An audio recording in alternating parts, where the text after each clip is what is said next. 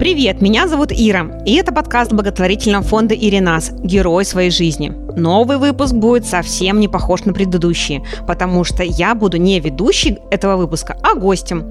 Но для того, чтобы сохранить формат диалога, мы пригласили нового героя, Викторию. Привет, Вика. Привет, Ир. Вика ведет книжно-родительский блог в Телеграме, ссылка на него будет в описании к выпуску, и занимается созданием украшений в технике макраме. Ссылка тоже будет там же в описании. Как я поняла, макраме в твою жизнь вошло как раз с развитием блога. Да, правильно, и макраме, и сам блог. Все вошло в мою жизнь после рождения дочки Ани. Сейчас ей два с половиной. Блог книжно-родительский. Я рассказываю там про наши детские книжечки и про взрослый нон-фикшн по воспитанию. Так интересно получается, эти книжки по воспитанию больше себя, чем детей. Сегодня у нас вопросы задаю не я, поэтому передаю инициативу тебе. Да, у нас сегодня получилось интересно и в роли ведущей я, поэтому сама у ведущей спрашиваю, Ира, расскажи, пожалуйста, а чем ты занимаешься? Я мама двух мальчиков. Э, старший имеет особенность по здоровью. У него ДЦП с этой проблемой, можно сказать, я и познакомилась с благотворительным фондом Иринас, и так мы начали создавать этот проект. Я, кроме того, что мама, тоже веду небольшой блог. Недавно я вышла на работу, полдня я работаю, так что вот моя такая деятельность сейчас, она смешанная. Родительская, офисная и немножко творческая в виде блога. Расскажи, пожалуйста, о том, как ты решила завести свой блог, когда это было, в качестве или самоподдержки это было, может быть? На самом деле, на эту тему, что мне хочется говорить, э, я начала думать достаточно давно. Может быть, года два назад э, какие-то делать фотографии, там, заметки. Но о том, чтобы начать его вести, к этому я пришла только, наверное, год назад, когда стала менее популярна и всем известная, более раскрученная сеть. Вроде как мне показалось, что сейчас э, все можно начинать с чистого листа, и я завела блог ВКонтакте. Тема, которой я пришла в блог, и мне о чем чем хочется говорить э, постоянно, это о самостоятельности, о самостоятельности детей с особенностями в развитии. Потому что то, что я вижу происходит сейчас, у нас это как бы не в культуре. Если ребенок имеет какую-то особенность, то ее сначала там долго реабилитируют, там дефектологи, занимаются всякие специалисты, обрушиваются на этого бедного ребенка. А о самостоятельности, ну, родители вспоминают в лучшем случае к школе. Тем самым мы упускаем очень э, такой важный э, период развития, когда у ребенка в раннем дошкольном возрасте, там, в 2 в 3 года, наверное, у него есть инициатива, у него есть желание быть как взрослый, делать что-то сам. А в это, это время зачастую оно проходит в гонке реабилитации, в гонке каких-то выполнения там заданий, которые дают всевозможные специалисты, и на вот эту самостоятельность, во-первых, мама зачастую не понимает ценности вот этого, и на эту самостоятельность нет времени. Поэтому эта тема мне не хочется говорить, говорить больше. Вот. Правильно ли, не слишком ли пафосно будет сказать, что ты в этом чувствуешь миссию, и с этой миссией пытаешься помочь остальным мамам и даже рассказать больше мамам нормотипичных деток, не только деток с деткам с особенностями. Ну, мне слово «миссия», оно такое глобальное, но мне оно нравится, потому что, наверное, да, Сейчас я вижу, что вся и реабилитация детей, она тоже немножко потихоньку разворачивается в сторону интереса детей, в сторону их как я о чем говорю, самостоятельности, дабы развивать их инициативу. Но этот процесс разворачивания, процесса реабилитации, он очень медленный. Это вот в западной школе более принято э, все вот э, реабилитационные какие-то занятия строить э, на, на базе самостоятельности, каких-то практических навыков, которые нужны непосредственно в жизни. Поэтому, ну, можно сказать, что вижу миссию, но, наверное, на данном этапе моя миссия, она реализуется еще в таком очень маленьком размере, но, может быть, э, попозже может будет какой-то еще проект, который позволит этой миссии развернуться чуть шире. Спасибо. Ты имеешь в виду, что твой блог маленький еще по численности а, да, подписчиков, читателей? Ну, и блог маленький, и вообще у меня есть такая мечта, можем назвать. Может быть, она когда-то реализуется, может быть, она реализуется в рамках благотворительного фонда Иринаса, может быть, какого-то как-то как-то какими-то другими механизмами объединить родителей и дать им не просто какую-то информацию, что да, там нам нужно развивать в ребенке больше самостоятельности. Это как будто бы, ну, это прописные истины, все это и так отлично понимают. Родителям зачастую не хватает вот каких-то примитивных инструментов. Вот что? Как конкретно я могу вот как бы это развивать и реализовывать? Поэтому, может быть, попозже будет какой-то такой проект, связанный и с с, с таким решением для родителей задач уже вот практических каких-то инструментов дать родителям? Ну, думаю, что будет. Мы не так давно знакомы, но я вижу настрой. Мне кажется, он считывается даже через голос, когда я слушала твои подкасты в роли ведущей.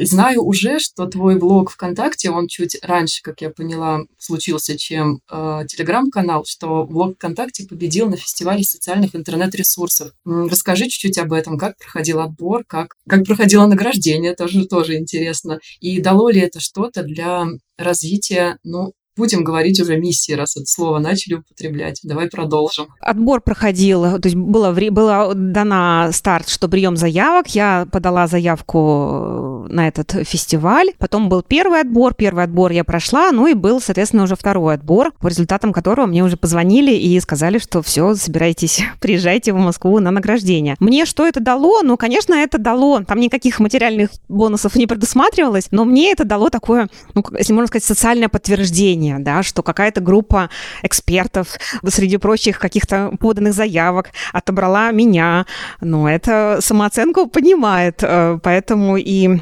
подтверждение того, что тема актуальная, важная, интересная, и, наверное, она раскрывается тоже достаточно неплохо, раз меня выбрали. Так что награждение проходило в Москве, были приглашены там разные гости, все, все номинанты, такая торжественная часть. Опыт был мой первый и очень такой запоминающийся. «Дети как дети. Социальные сети» Воробьева Ирина Валерьевна.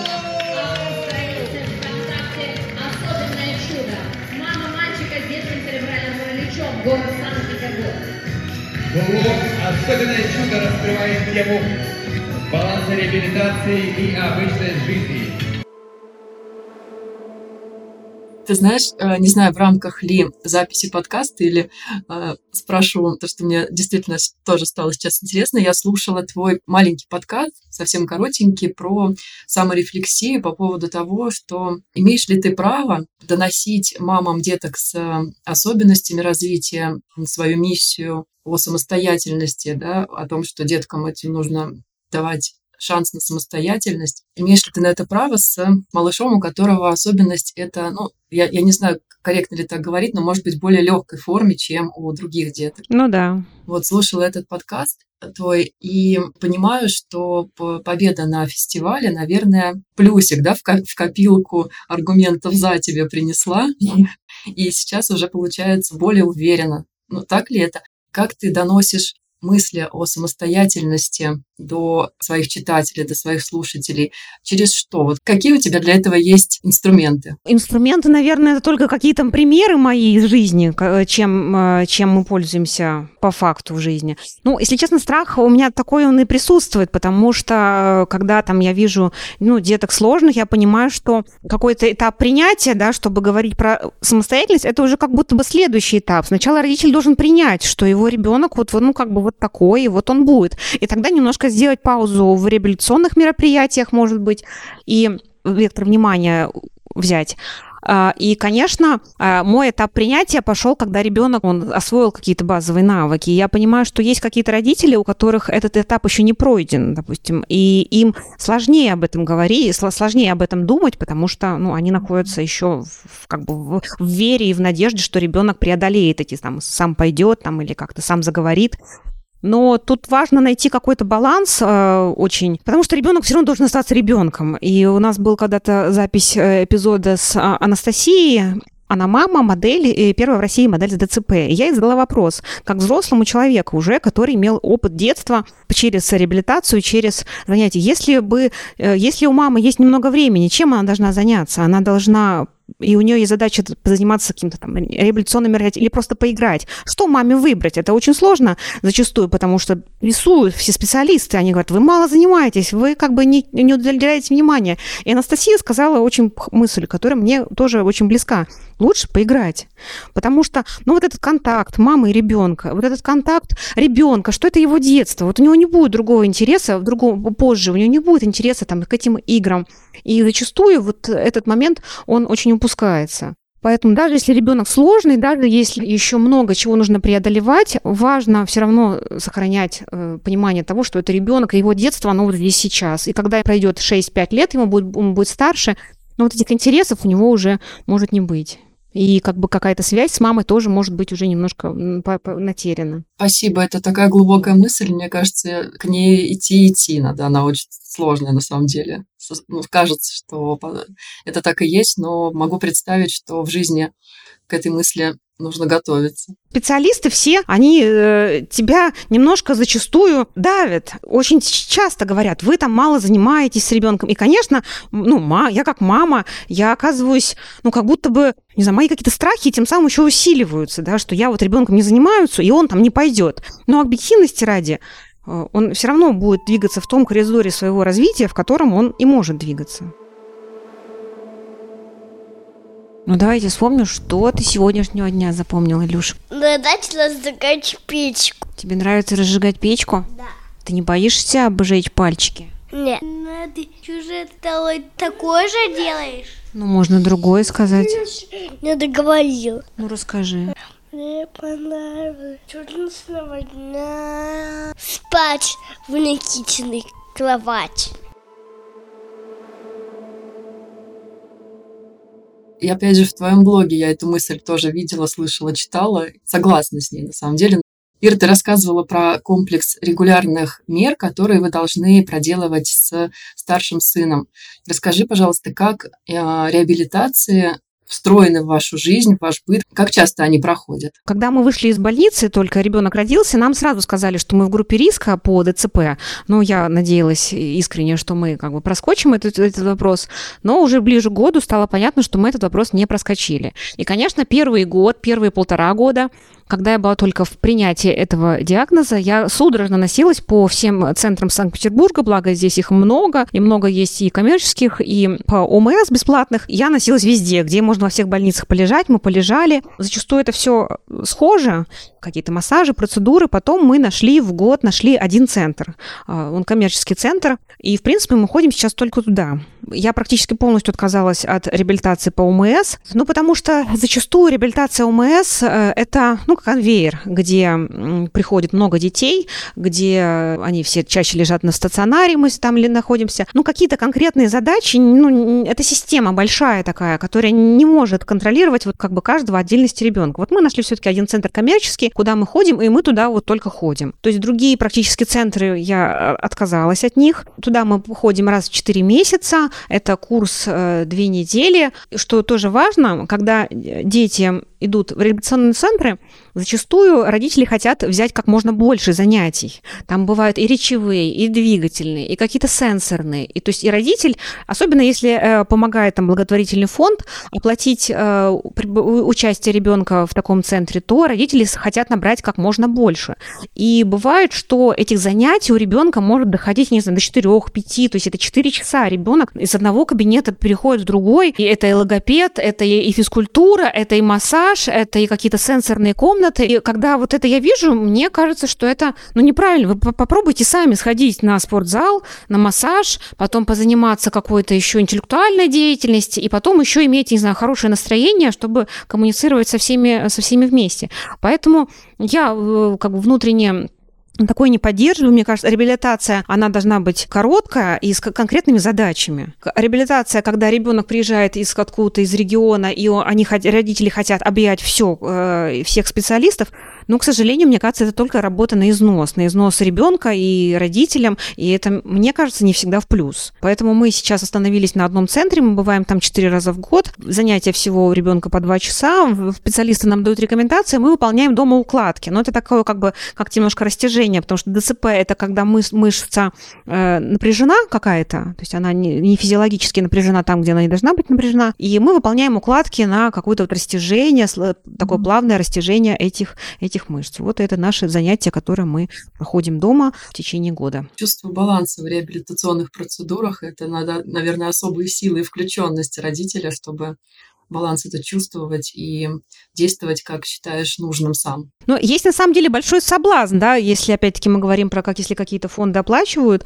то есть соблазн у фондов попросить побольше средств, чтобы оплатить побольше занятий, потому что они могут дать там ребенку. Но мне кажется, здесь должна быть какая-то здравая, здравая середина. Я бы хотела на правах ведущей и автора книжного блога перейти к теме книг и поговорить об инклюзии. Я э, случайно узнала, что существует даже такое в детских книгах. У нас есть книжечка, довольно популярная серия про Конни, детская, где-то два плюса она идет. В книжке Конни идет в детский сад, на картинках, на иллюстрациях нарисована девочка в инвалидной коляске. Она с остальными детками поет, играет в мяч, участвует в других мероприятиях в садике. Насколько важно говорить, что есть люди с разными особенностями развития вот в этом уже возрасте, в два годика, в три годика. Показывают ли это детям через книжки?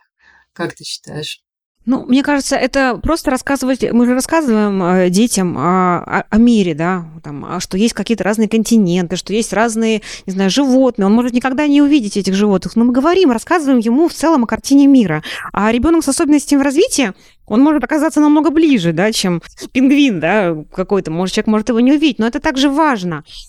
Пусть мое сравнение не будет каким-то таким обидным, но это также важно, что люди, может быть, разные. И тут даже важнее говорить про вот самого ребенка, которому говорят о том, что люди могут быть другие. Потому что у этого ребенка могут быть тоже не, неудачи в жизни. Они, он может быть там, не знаю, что-то у него не получаться, он где-то может отставать, там, не знаю, медленнее всех бегать, там, в школе где-то. И что? Это его право медленнее всех бегать. И в этом нет как бы криминала, это не, не страшно и не стыдно быть слабее, чем другой.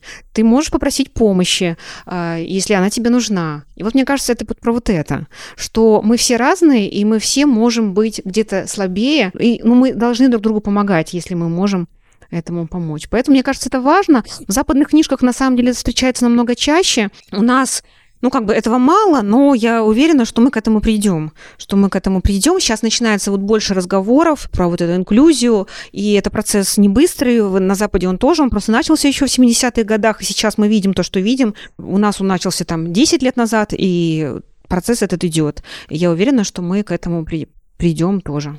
Сейчас уже и школы становятся более доступны с точки зрения э, среды э, для маломобильных э, деток. Поэтому мы к этому движемся. Это такое более здоровое общество, мне кажется становится. Я согласна и очень согласна с мыслью, что книги, где показаны детки с особенностями развития, нужны, ну, в большей, возможно, даже степени здоровым деткам, условно скажем так, здоровым. Я немножечко столкнулась у Ани аллергии пищевые, и в садике мы попросили не давать там определенные продукты, замещать их другими. И вот два с половиной годика приходится объяснить, почему так. Объяснить, почему один ребенок ест яблоко, а ты не ешь яблоко. Мне кажется, что хорошо лишний раз показать, что действительно детки могут быть разными, и взрослые могут быть разными, и, и с этого вообще стартовать в мир хорошо про эту разность. Угу. А ты что с сегодняшнего дня запомнил? Я же помню, как мы отвозили в метро, и как мы тебя на маникюр отвозили. Что вы потом делали, когда меня отвезли? Мы заехали на заправку и, и, и купили ему дэнсы в магазин точнее, в магазин точнее. Вернемся к теме подкаста. Он называется «Герой своей жизни». Кто такой герой своей жизни для тебя? Ну, для меня, наверное, герой – это тот человек, который идет, который пробует, идет, у которого, возможно, получается все не сразу, но он э, взял какой-то вектор, и он ему следует. Наверное, вот такой мой ответ. Мы будем переходить к финалу подкаста. Я бы хотела задать три блиц-вопроса. Обычно ты их задаешь своим гостям. И гости тушуются. Я знаю, что это не просто ответить. Теперь ответь ты, пожалуйста. Твоя любимая книга. А, моя любимая книга. Ну, наверное, книга, которая там несколько лет назад перевернула мое сознание. Ешь, молись, люби. Она когда-то была очень популярна. И фильм такой есть. Вот, наверное, вот эту книгу могу. Хорошо. Следующий вопрос. Твой любимый фильм. Мой любимый фильм. Могу признаться, что фильмов я смотрю мало сейчас. Буквально на днях смотрела «Остров» с Ди Каприо, «Остров». «Остров проклятых», В общем, вот это, наверное, фильм, который всколыхнул во мне какой-то такой интерес и оставил след. А какую музыку ты слушаешь? Музыку не слушаю. Практически это, наверное, сейчас формат радио там в машине. э, Какой-то, там, в Петербурге у нас есть такое радио Монте-Карло, где там просто такая приятная музычка и все. Поэтому, наверное, нет. А что у тебя в наушниках? В наушниках у меня... Ну, могу признаться, что не так у меня лично этого времени много, а, когда бы я могла спокойно сидеть в наушниках. Но, наверное, это какие-то подкасты. Ир, спасибо за твои ответы. А, Наш подкаст завершается. До новых встреч. Для меня это тоже был новый опыт. В общем, до новых встреч. Спасибо вам. Пока. Напомню, что наш подкаст еще очень юный, и сейчас для нас важно набирать аудиторию.